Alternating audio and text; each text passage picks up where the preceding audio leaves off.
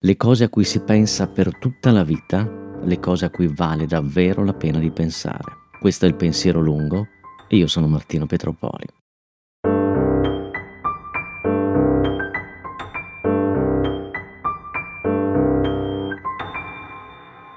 Avevo appena fallito il test d'ingresso ad architettura a Venezia. Mi rimaneva solo Ferrara, qualche settimana dopo. Ero comprensibilmente impensierito anche perché, come i manuali e buonsenso insegnano, non avevo un piano B. O era molto vago, tipo iscrivermi per un anno a lettere e filosofia e poi ritentare l'anno dopo. Il fallimento faceva male anche perché molto probabilmente era attribuibile a svariate imprecisioni nel test. Fra tutte però continuavo a ripensare a una, alla domanda quale figura si ottiene sezionando una sfera? Sono passati 30 anni e ancora la ricordo. Risposi un'ellisse. Un'ellisse, capito? Ero pure fiero di quella risposta perché la domanda era così semplice che la risposta non poteva esserlo altrettanto. Quando pensi di essere furbo, generalmente sei un idiota. Ovviamente era la risposta sbagliata. Sezionando una sfera si ottiene una circonferenza. Puoi metterla come vuoi, tagliarla in orizzontale, in verticale, in obliquo, sempre una circonferenza ottieni. Ma io l'avevo visualizzata e in prospettiva la figura che si ottiene è proprio un'ellisse. Una circonferenza in prospettiva è un'ellisse, che non è la figura che si ottiene sezionando una sfera. Ormai credo sia chiaro. Insomma, me ne stavo romantico e affranto, romantico nel senso del romanticismo tedesco, malinconico e meditabondo e inconsolabile, e mio padre mi vide e mi chiese che pensieri avevo.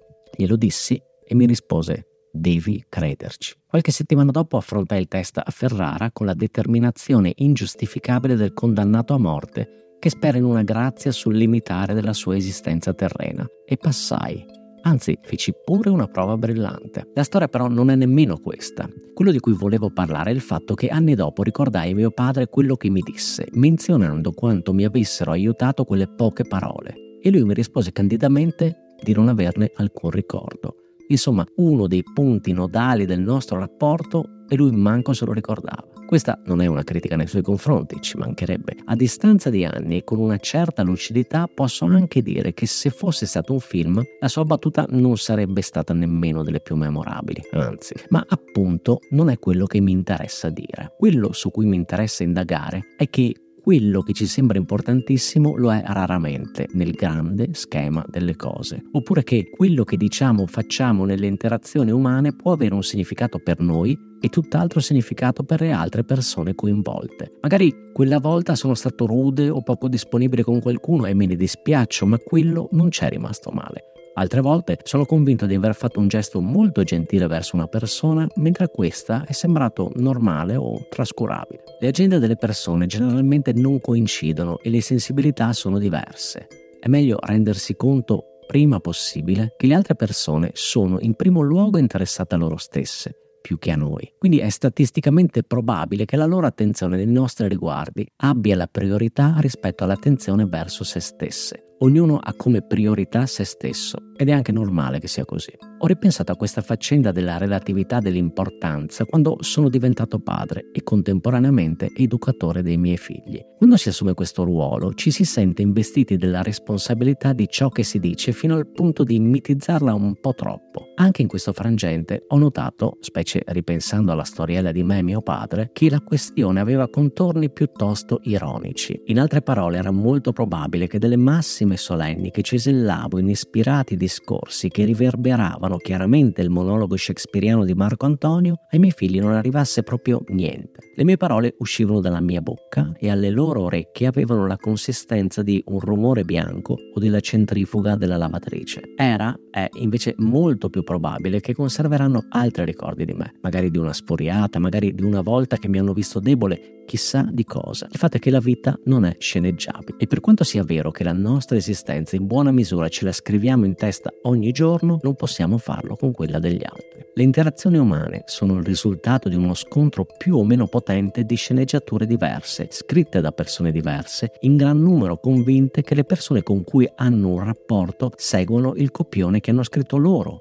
mentre ognuna segue un suo copione a volte nemmeno chiaro nella sua interezza gli stessi sceneggiatori. Anni fa c'era una serie tv molto bella, per molti aspetti la serie, che ha fondato l'era delle grandi produzioni seriali, che ormai hanno superato in budget e qualità anche i film. Si chiamava Lost e aveva una trama complicatissima e piena di personaggi. Durò per sei stagioni per un totale di 114 episodi. C'erano interi forum e gruppi di discussione che analizzavano ogni settimana la nuova puntata. Tutti erano certi della coerenza della trama e anzi più questa si avvitava su se stessa e si dimostrava incoerente, più sostenevano che era perfettamente lineare, che era tutto chiarissimo. Qualche tempo dopo la sua fine, lessi un'intervista a uno sceneggiatore amico di uno degli autori di Lost. Raccontava che un giorno era con lui e allora gli aveva fatto i complimenti per il lavoro del team e poi gli chiese come farete a risolvere tutte queste cose? E lui mi guarda e mi dice non lo faremo. E io, mm, cosa intendi con non lo faremo? Lui dice semplicemente pensiamo alla cosa più strana e disturbante e la scriviamo, ma non la risolveremo mai. Questa storia sulla sceneggiatura di Lost mi è tornata in mente in relazione a ciò che è importante e a quanto pensiamo che la sceneggiatura esistenziale che abbiamo in mente sia quella di un film corale, solo che gli altri protagonisti e comparse non hanno lo stesso copione. Capita quindi che il film della nostra vita sia il film di tutte le vite con cui entriamo in contatto messe insieme, mescolate e modificate un po' come i colori della tavolozza del pittore mutano quando vengono diluiti, stemperati, miscelati insieme. Per quanto siamo protagonisti della nostra vita, siamo allo stesso tempo le comparse dei film altrui. Il fatto è insomma che non abbiamo il controllo su come veniamo percepiti dagli altri. A volte non sappiamo interpretare nemmeno noi stessi cosa pretendiamo in fondo dagli altri. La sintesi è che ciò che ci sembra importante non è altrettanto importante per gli altri. A complicare ulteriormente le cose ci si mette Richard Schwartz,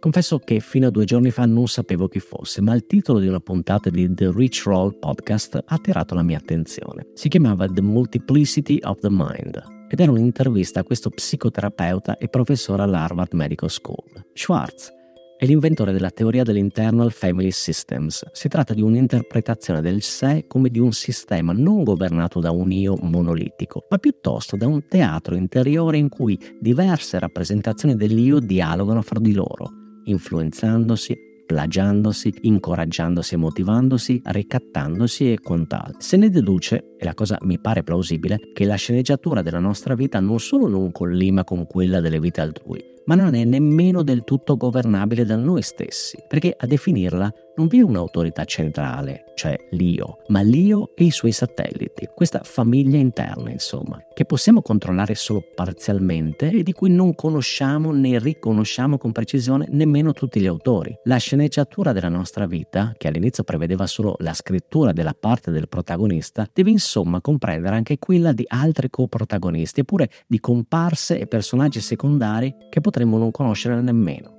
È decisamente difficile scrivere una storia di cui si conosce, e nemmeno troppo bene, solo il protagonista. La constatazione della reale portata della nostra azione sulla nostra stessa vita può a questo punto condurre a due approdi possibili. L'inanità.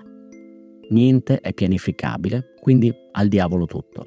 Oppure l'accettazione. Inutile specificare che la seconda mi pare più interessante, anche perché conserva un residuo di libero arbitrio. In pratica postula che dato che si è contemporaneamente attori principali della nostra vita e comparse di quelli altrui, si debbano accogliere le diverse narrazioni cercando di districarsi in mezzo. Adattando la propria sceneggiatura a quella altrui, constatando tra l'altro, per quanto appena detto sull'internal family systems, che anche se vivessimo soli in una grotta dovremmo comunque fare i conti con quanto possiamo decidere autonomamente della nostra vita, condizionato però da quanto decidono le altre manifestazioni del nostro io. Quando la mia vita prende una piega poco piacevole, cerco di fare un esercizio di immaginazione. Mi chiedo come la racconterebbero una commedia italiana di Monicelli o Germi. Ho sempre amato la capacità di questi favolosi raccontastorie di narrare anche le cose più atroci con un sorriso in volto. Quell'atteggiamento è un interessante amalgama di rinuncia o accettazione del genere le cose vanno così cosa ci si può fare, e rivincita dell'acume intellettuale. Riuscire a fare dell'ironia in ogni circostanza è una dimostrazione della capacità della mente umana di contenere mille cose e i loro opposti, nel caso specifico la sconfitta e la vittoria. La vita sconfigge, ma della vita si può anche sorridere. Una volta consideravo l'ironia un filtro o uno strumento piuttosto spuntato, un sotterfugio patetico. Poi mi sono reso conto che esiste qualcosa che è totalmente privo di ironia, le religioni. Allora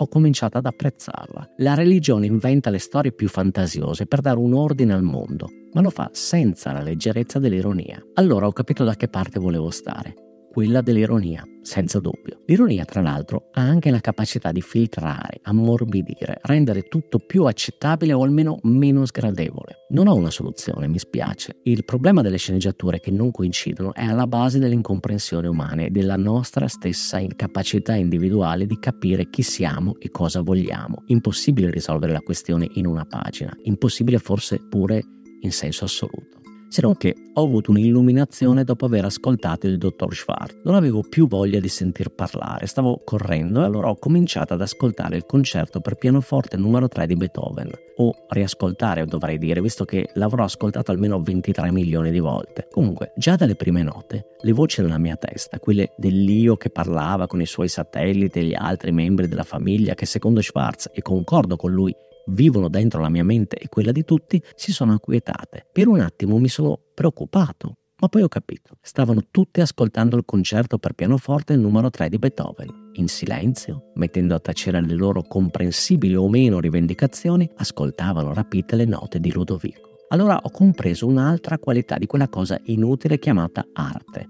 L'arte racconta una storia che tutti possiamo capire. Oppure l'arte ha una voce che tutti udiamo come distinta e chiara e che mette a tacere ogni altra voce. E per arte non intendo solo quella alta, ma qualsiasi espressione umana, perché lo so cosa si può pensare delle mie parole. Non tutti capiscono l'arte, anzi spesso è oscura. E allora non chiamiamola arte. Diciamo che di fronte al sublime tutte le menti tacciono. Per me e altri il sublime è una pala del 300 o un concerto per pianoforte di Beethoven, per altri un drago sputafuoco o un gol in una finale dei mondiali. Di cosa si tratta alla fine? Di storie, di sceneggiature molto più interessanti di quelle delle nostre vite. Sono altre vite, altre parabole esistenziali e servono a mettere in pausa un po' le nostre e a toglierci dal centro di quel palcoscenico immaginario per goderci lo spettacolo, finalmente. Grazie per aver ascoltato il Pensiero Lungo podcast. Se ti è piaciuta questa puntata puoi condividerla nei tuoi canali social o a voce con le persone a cui pensi possa piacere o interessare. Il pensiero lungo è anche su Substack, puoi seguirlo sottoscrivendolo. Ricevendo ogni numero per email non ne perderai nessuno e potrai leggerlo quando vuoi o puoi. Puoi anche decidere di abbonarti, sostenendo così anche economicamente una pubblicazione che resterà comunque sempre gratuita. Il tuo gesto come quello di chi si è già abbonato, sarà sempre molto apprezzato e valorizzato. Le musiche sono di Jared Balog e Circus Marcus. Grazie per l'ascolto.